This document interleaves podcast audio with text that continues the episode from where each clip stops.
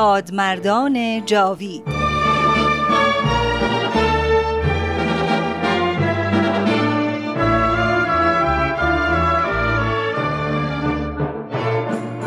و اما در این ظهور ازهر و سلطنت عزما جمعی از علمای راشدین و فضلای کاملین و فقهای بالغین از کأس قرب و وسال مرزوق شدند. و به عنایت عزما فائز گشتند و از کون و امکان در سبیل جانان گذشتند. همه اینها محتدی و مقر و مزعن گشتند برای آن شمس ظهور به قسمی که اکثری از مال و ایال گذشتند.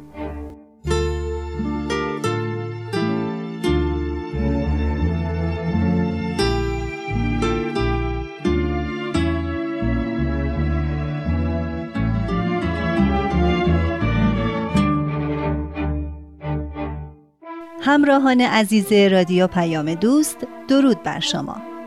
من ترانه از اینکه پس از یک هفته باز هم با برنامه رادمردان جاوید با شما هستم خیلی خوشحالم. ما در این مجموعه به بازگویی سرگذشت تعدادی از روحانیون شیعه می‌پردازیم که در مقطعی از زندگی خود با آین بابی و بهایی آشنا شدند و پس از تحقیق و مجاهده به دیانت جدید ایمان آوردند. آنان با این تصمیم بزرگ به همه دستاوردهای مادی زندگی خود پشت پا زدند و در راه باور خود حتی از جان گذشتند. امروز قسمت پایانی شرح احوال جناب ملا عبدالغنی اردکانی را میشنوید. یکی از روحانیونی که در اردکان از احترام و توجه خاص مردم و حکومت برخوردار بود. دوستان شما در مجموعه رادمردان جاوید با بخشی از تاریخ ناگفته و نانوشته ایران عزیز آشنا می شوید. با ما همراه باشید.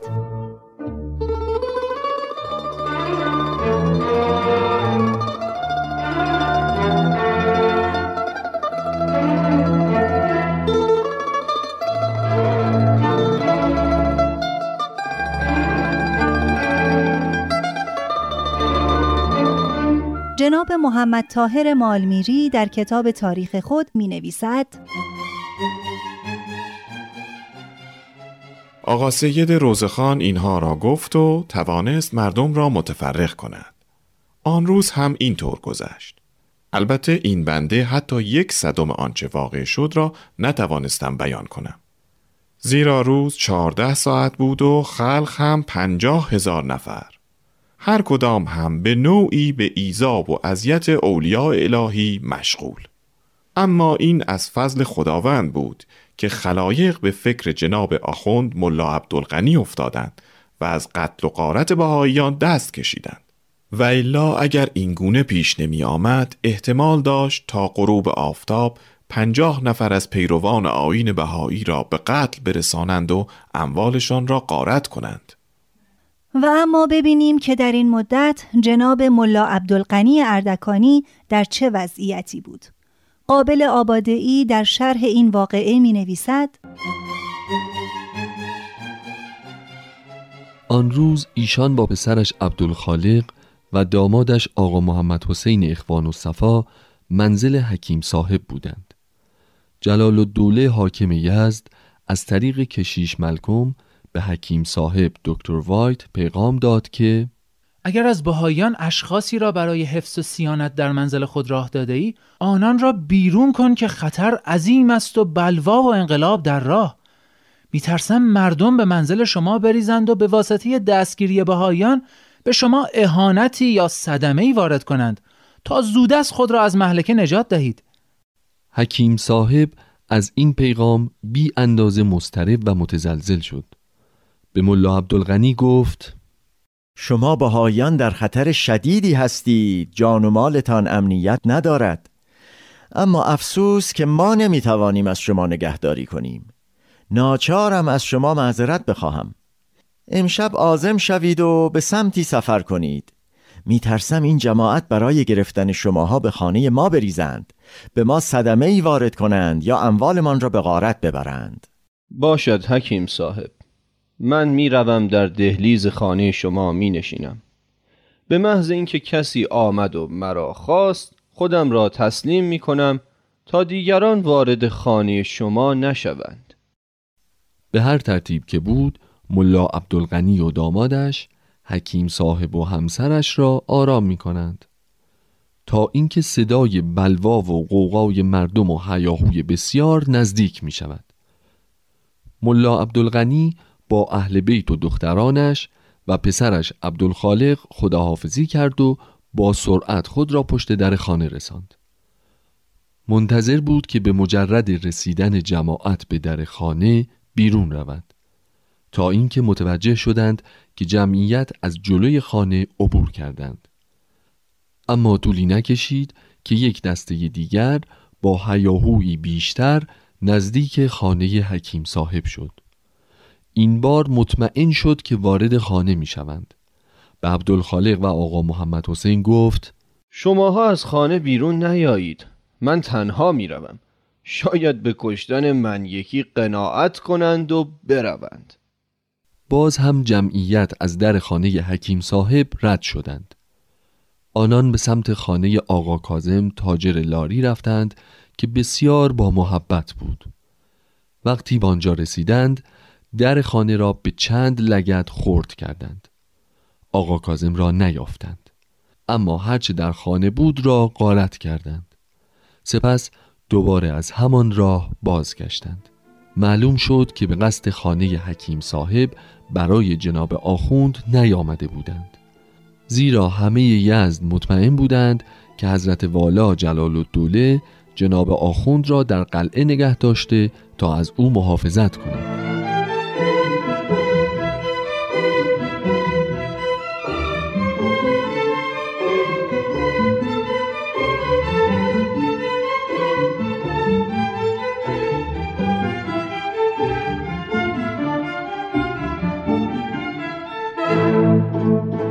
کم کم آفتاب غروب کرد. حکیم صاحب اصرار کرد که آخوند و همراهانش خانه او را ترک کنند. کشیش ملکم گفت من فکر خوبی دارم که اگر عملی کنید حتما سالم میمانید. بگویید. تیغ می آوریم و ریش شما را می تراشیم. دیگر کسی شما را نمی شناسد. جناب کشیش ملکم من می‌خواهم ملا عبدالغنی باشم و کشته شوم. نه کس دیگر. این تدبیر شما مخالف تقدیر است. در این میان همسر حکیم صاحب پیش آمد و گفت آخر ملا این چه دینی است که انتخاب کرده اید؟ شما به خاطر این دین باید اینقدر ذلیل و حقیر شوید؟ باید جان و مالتان در خطر باشد؟ خانم محترم مگر شما حکایت پولس قدیس و پتروس رسول و سایر حواریون حضرت مسیح را فراموش کردید. آنان همیشه تحت شکنجه و عذاب و اذیت یهودیان بودند.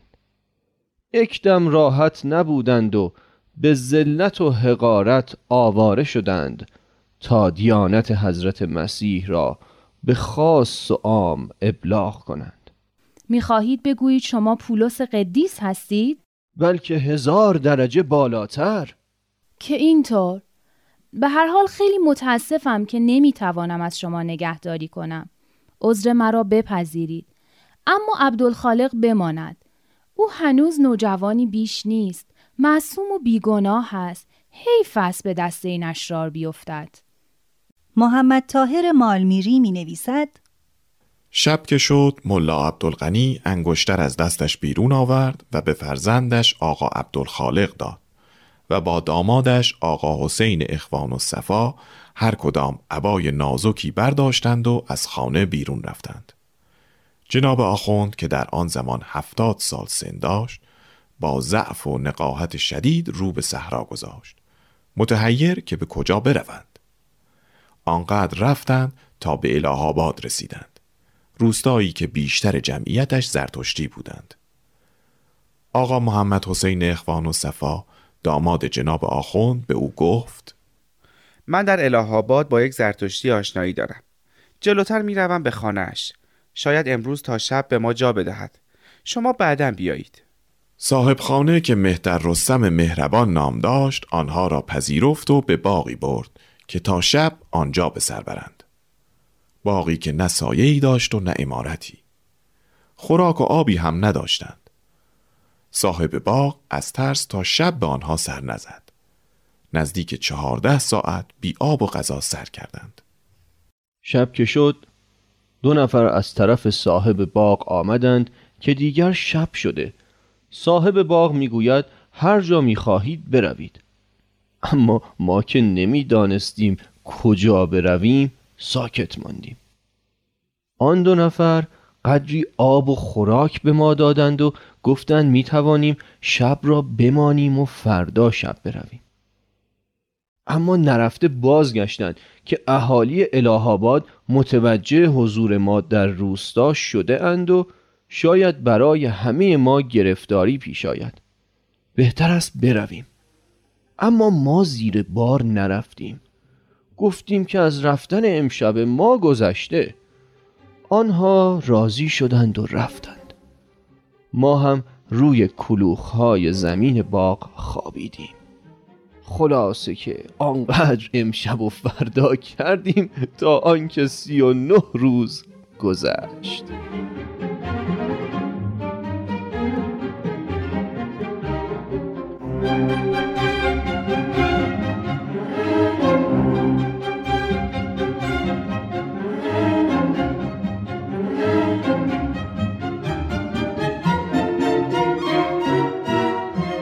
از سوی دیگر عبدالخالق پسر پانزده ساله ملا عبدالغنی سختی های بسیار کشید. حکیم صاحب و همسرش او را در خانه خود نگاه داشتند تا از رنج سفر ناخواسته و خطرناک در امان باشد. اما همان بعد از ظهر کشیش ملکم به منزل آنها آمد و گفت مگر یادت نیست شاهزاده جلال الدوله چه پیغامی داده بود این پسر اینجا چه می کند اگر این اشرار او را اینجا ببینند خیلی برایت بد می شود روانش کن تا برود. قابل آبادهی در شرح این واقعه می نویسد حکیم صاحب از این صحبتهای کشیش ملکم به فکر افتاد. شب که شد به عبدالخالق گفت ببین جوان من خیلی مایل بودم در حق شما محبتی کرده باشم. اما میترسم آبروی خودم برود. میترسم خانه و زندگیم نابود شود. شما باید امشب از اینجا بروی. اگر آقا عبدالخالق به طایفه بهایی بد بگوید و از آنها تبری کند کاری به او ندارند و می‌تواند همینجا بماند. من ابدا در حق کسی بد نمی‌گویم. اگر کشته شوم بهتر است که در حق کسی بد بگویم. حکیم صاحب ناچار دو تومان به عبدالخالق داد و عذر او را خواست. او هم شبانه به راه افتاد. قدری که راه رفت به بیابان رسید. تعدادی عمله مشغول سیمکشی بودند. او را دیدند. آی غریبه کی هستی؟ من گماشته حکیم صاحب هستم. می‌روم به بانک. دروغ می‌گویی. حتما بهایی هستی و داری فرار می‌کنی. شما اینطور تصور کن. و به طرف بانک حرکت کرد. اما قراولان مانع ورود او به بانک شدند و گفتند که نمی‌توانند کسی را راه بدهند. عبدالخالق معیوس شد و دوباره نزد عمله های سیمکش بازگشت و ماجرا را تعریف کرد. من امشب را همینجا نزد شما میخوابم تا صبح شود. این ثابت می‌کند که تو حتما بهایی هستی. آری هر چه می‌گویید هستم. یکی از آن عمله ها دست در جیب عبدالخالق کرد و انگشتر ملا عبدالغنی را بیرون آورد. عبدالخالق دو تومانی را که حکیم صاحب به او داده بود را بیرون آورد و گفت اگر من کشته شدم این وجه نزد شما باشد. حلالتان باد. اگر هم کشته نشدم به من بازگردانید تا خود را به جایی برسانم. عبدالخالق شب همانجا خوابید. صبح که برخواست تا برود مبلغ را مطالبه کرد. وقتی دریافت کرد شش هزار دینار برای تشکر به آنان داد. اما انگشتر پدرش را به او پس ندادند. به راه افتاد. اما متوجه شد یکی از آنها پشت سرش می آید جوان کمی از پولت را به من بده تا تو را به دست کسی برسانم تا محفوظ بمانی و جانت را از دست ندهی. باشد بیا این هم نه هزار دینار. تا ظهر نشستم. هرچه انتظار کشیدم کسی نیامد. تشنگی شدید آزارم می‌داد. برخواستم و راه افتادم تا به مریم آباد رسیدم. دهقانی را دیدم. گفتم من از تشنگی نزدیک از هلاک شوم. می شود قدری آب به من بدهی؟ این نزدیکی ها آب نیست. اما بیا این چندان خیار را بگیر. رفعتش می کنن سپاسگزارم. اگر بتوانی مرا چند روز در منزل خود جا بدهی به زودی جبران خواهم کرد. هی hey, جوان این روزها بهایی به خانه راه دادن قدری مشکل است. اما من شما را می‌برم منزل. هرچه بادا باد.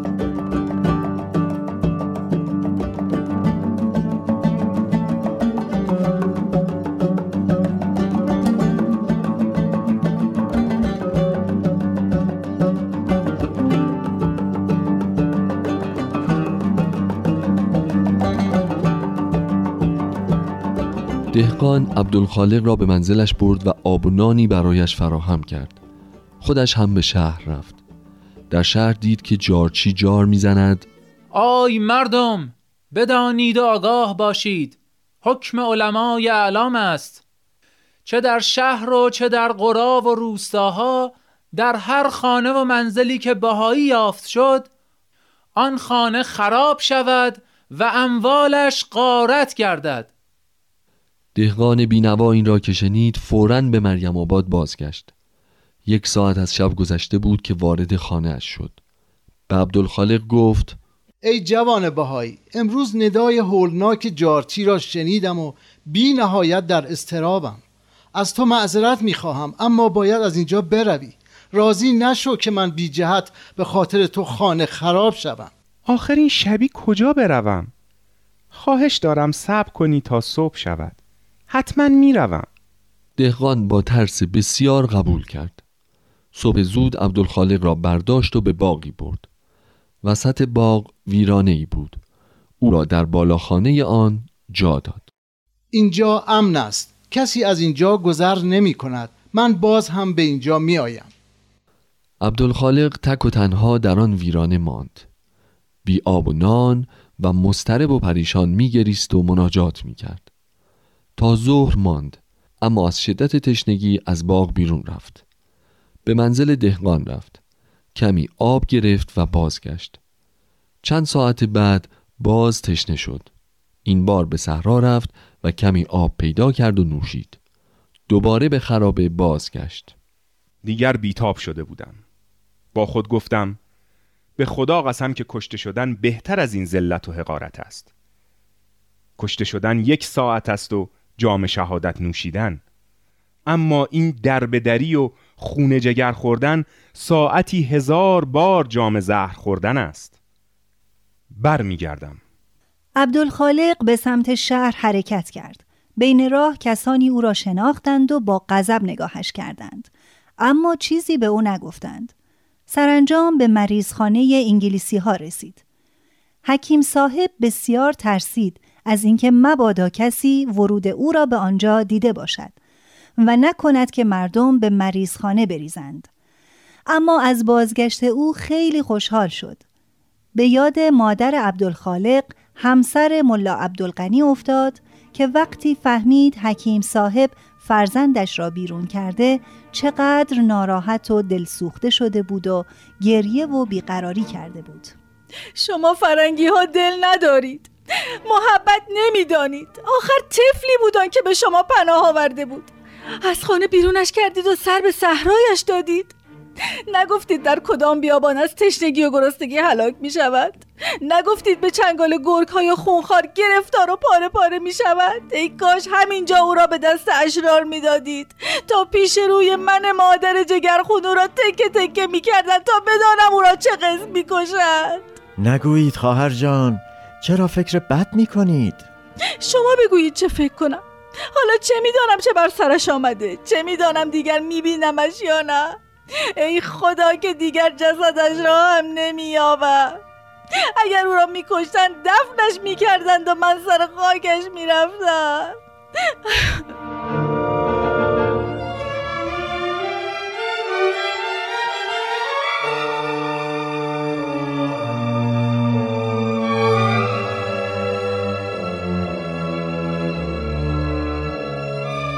حالا حکیم صاحب از اینکه می‌دید عبدالخالق سالم است و بازگشته خوشحال بود.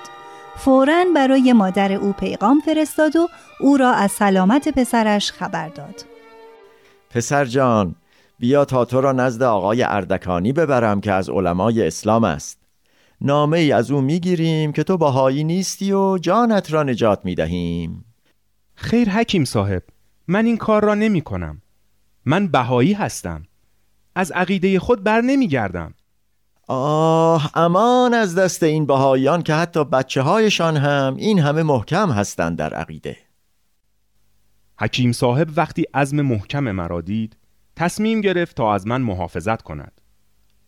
سرانجام یکی از زرتشتیان اله خبر سلامتی ملا عبدالغنی و آقا محمد حسین را با زحمت بسیار به خانواده ما رساند. مدتی از این وقایع گذشت.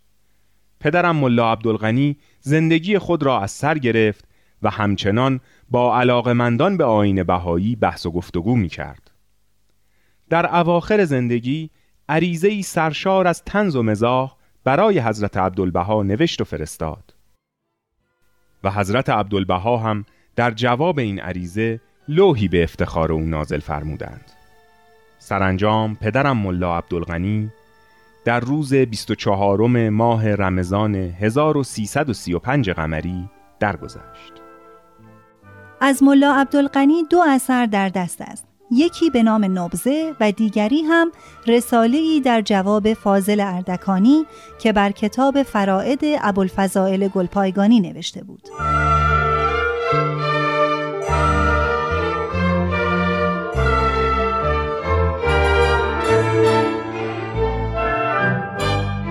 همراهان عزیز به پایان این برنامه و نیز شرح احوال جناب ملا عبدالقنی اردکانی رسیدیم. لطفاً با ما تماس بگیرید و درباره این برنامه اظهار نظر کنید. با تلفن 201 703 671 828 88 می توانید به صفحه ما در فیسبوک هم مراجعه کنید و نظرات خود را با ما در میان بگذارید. تا برنامه بعد بدرود.